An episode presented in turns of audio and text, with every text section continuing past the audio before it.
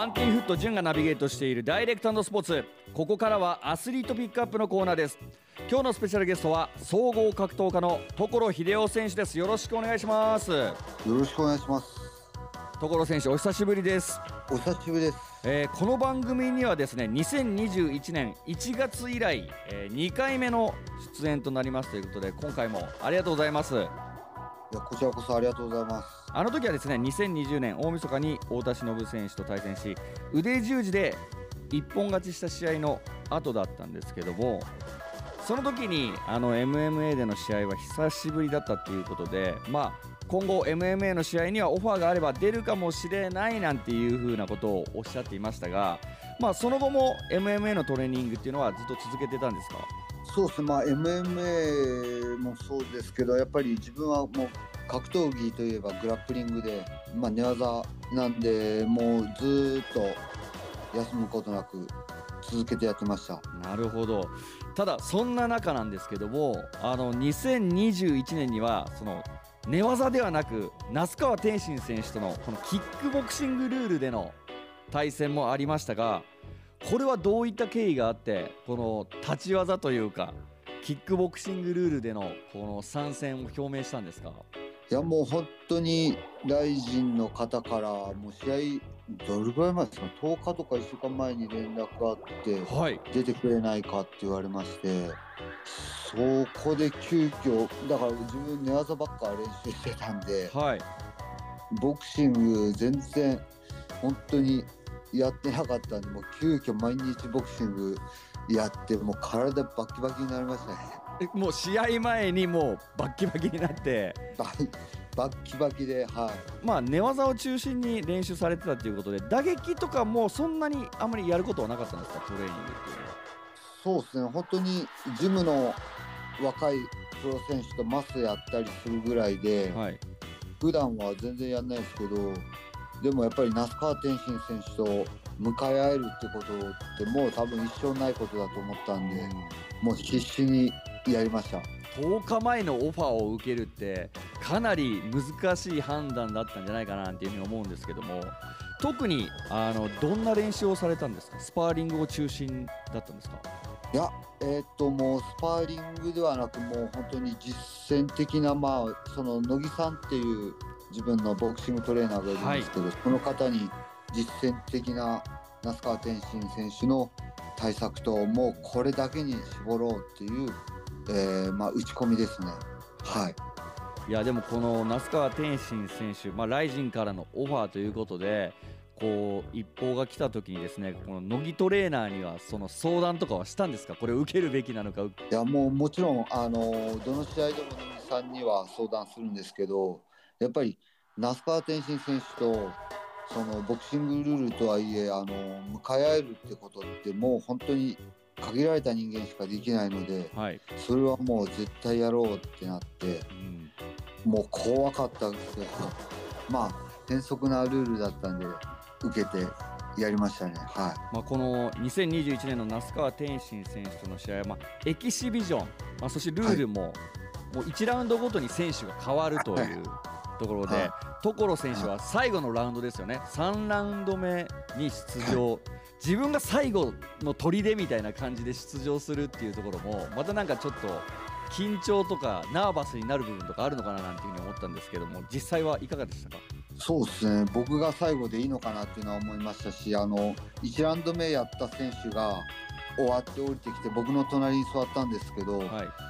あのー、鼻折れましたとかっつって、はい、すごい痛がってて、は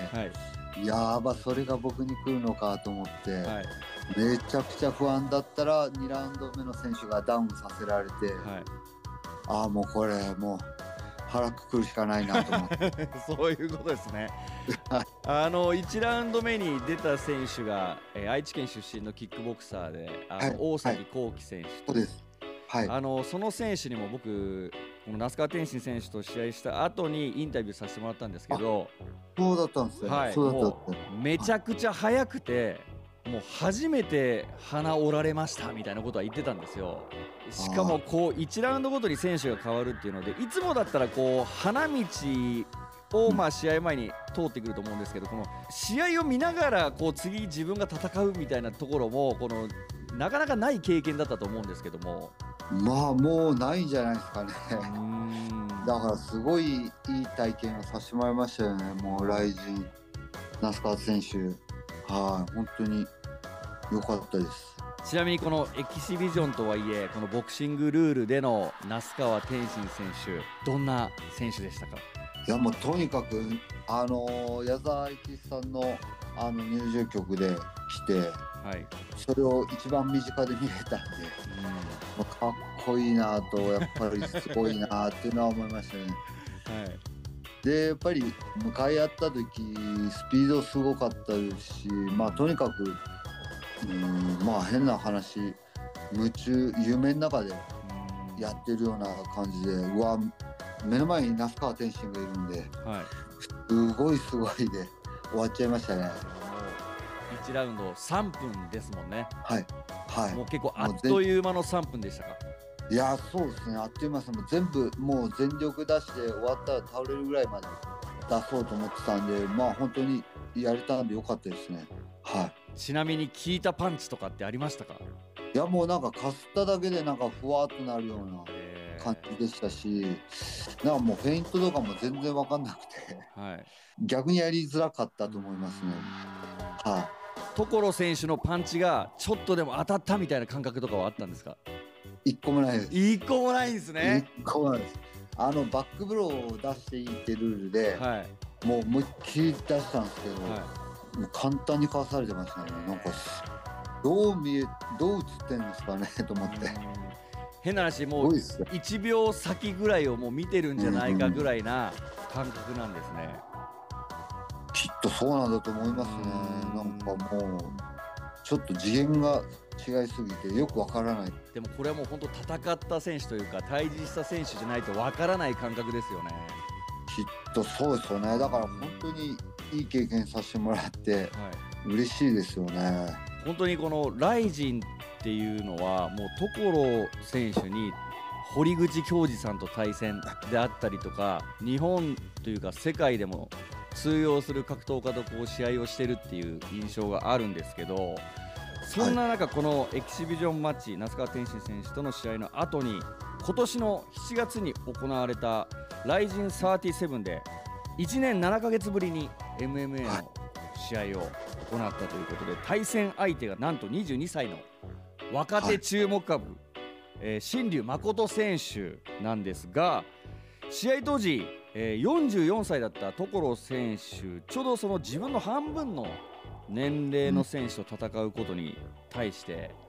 うん、こう所選手はどういったモチベーションでこの試合に臨んだんですか？そうですね。やっぱり国内の日本人選手でその日本人日本の団体で契約してる選手の中でやっぱり一番トップの選手なので、まずその選手と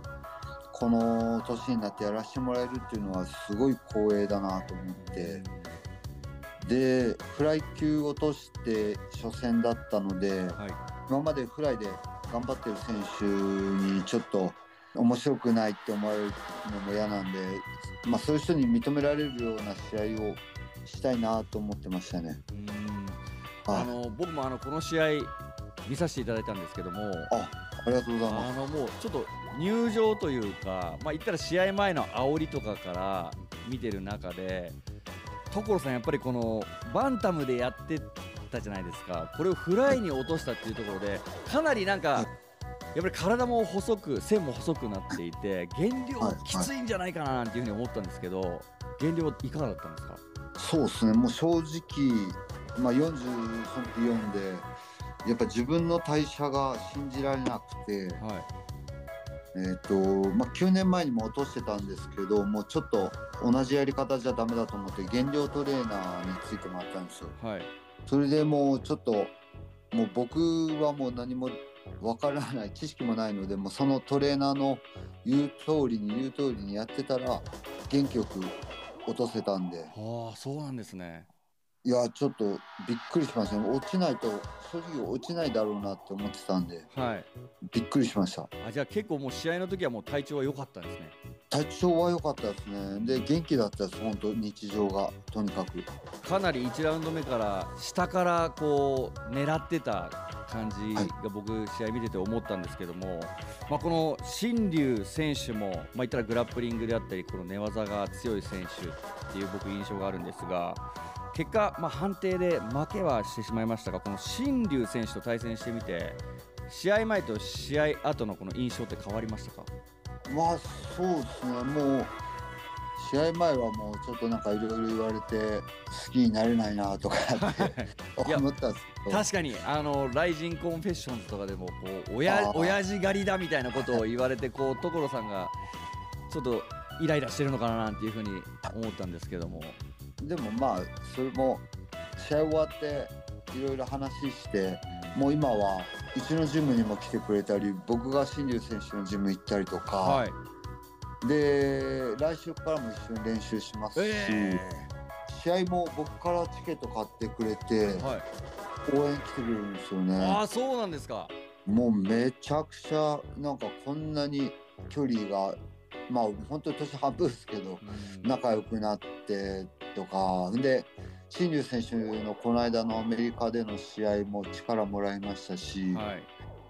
い、で新竜選手が僕に対してフライで全然やれるからまだまだ頑張ってくださいってあの言ってくれたりとかしてくれてるんでなんか本当に力になってますね新竜選手の発言が。いや、はい、でも本当に新竜選手、所選手との試合が終わった後にもうヒール役やめますっていう、はい、そこからの、まあ、こう所選手との、まあ、練習であったりとかで、まあ、このアメリカでのこう CFFC、まあ、はい、初の日本人チャンピオンということで。なんかもう指定関係的な、まあ、なんか戦友的な感じみたいになったんですね。そうですね、指定ではなく、そうですね、戦友ですよね。はい、で、やっぱりここに来て、自分も残り少ないんでやっぱり一戦一戦大事なんでそうやって対戦した選手とそういう仲になれるっていうのはすごく嬉しいです。はい、いやでも本当にこの大晦日のライジンで対戦する相手もかなりの強敵、ジョン・ドットソン選手ですよね。はいかなりの強敵ですね。所選手、このジョン・ドット戦についてはですねあの今週はちょっとお時間が来てしまいましたので来週またちょっとインタビューさせていただきます。よろしくお願いします。よろしくお願いします。所選手について詳しくはですね SNS そして所選手が経営するジム所プラスのウェブサイトをチェック。よろしくお願いいたします。また所選手のインタビューの模様は ZIPFM のウェブサイトポッドキャストでも聞けますのでこちらもぜひチェックしてみてくださいアスリートピックアップ今週のスペシャルゲストは総合格闘家の所秀夫選手でした。来週もよろしくお願いします。ありがとうございました。よろしくお願いします。来週も。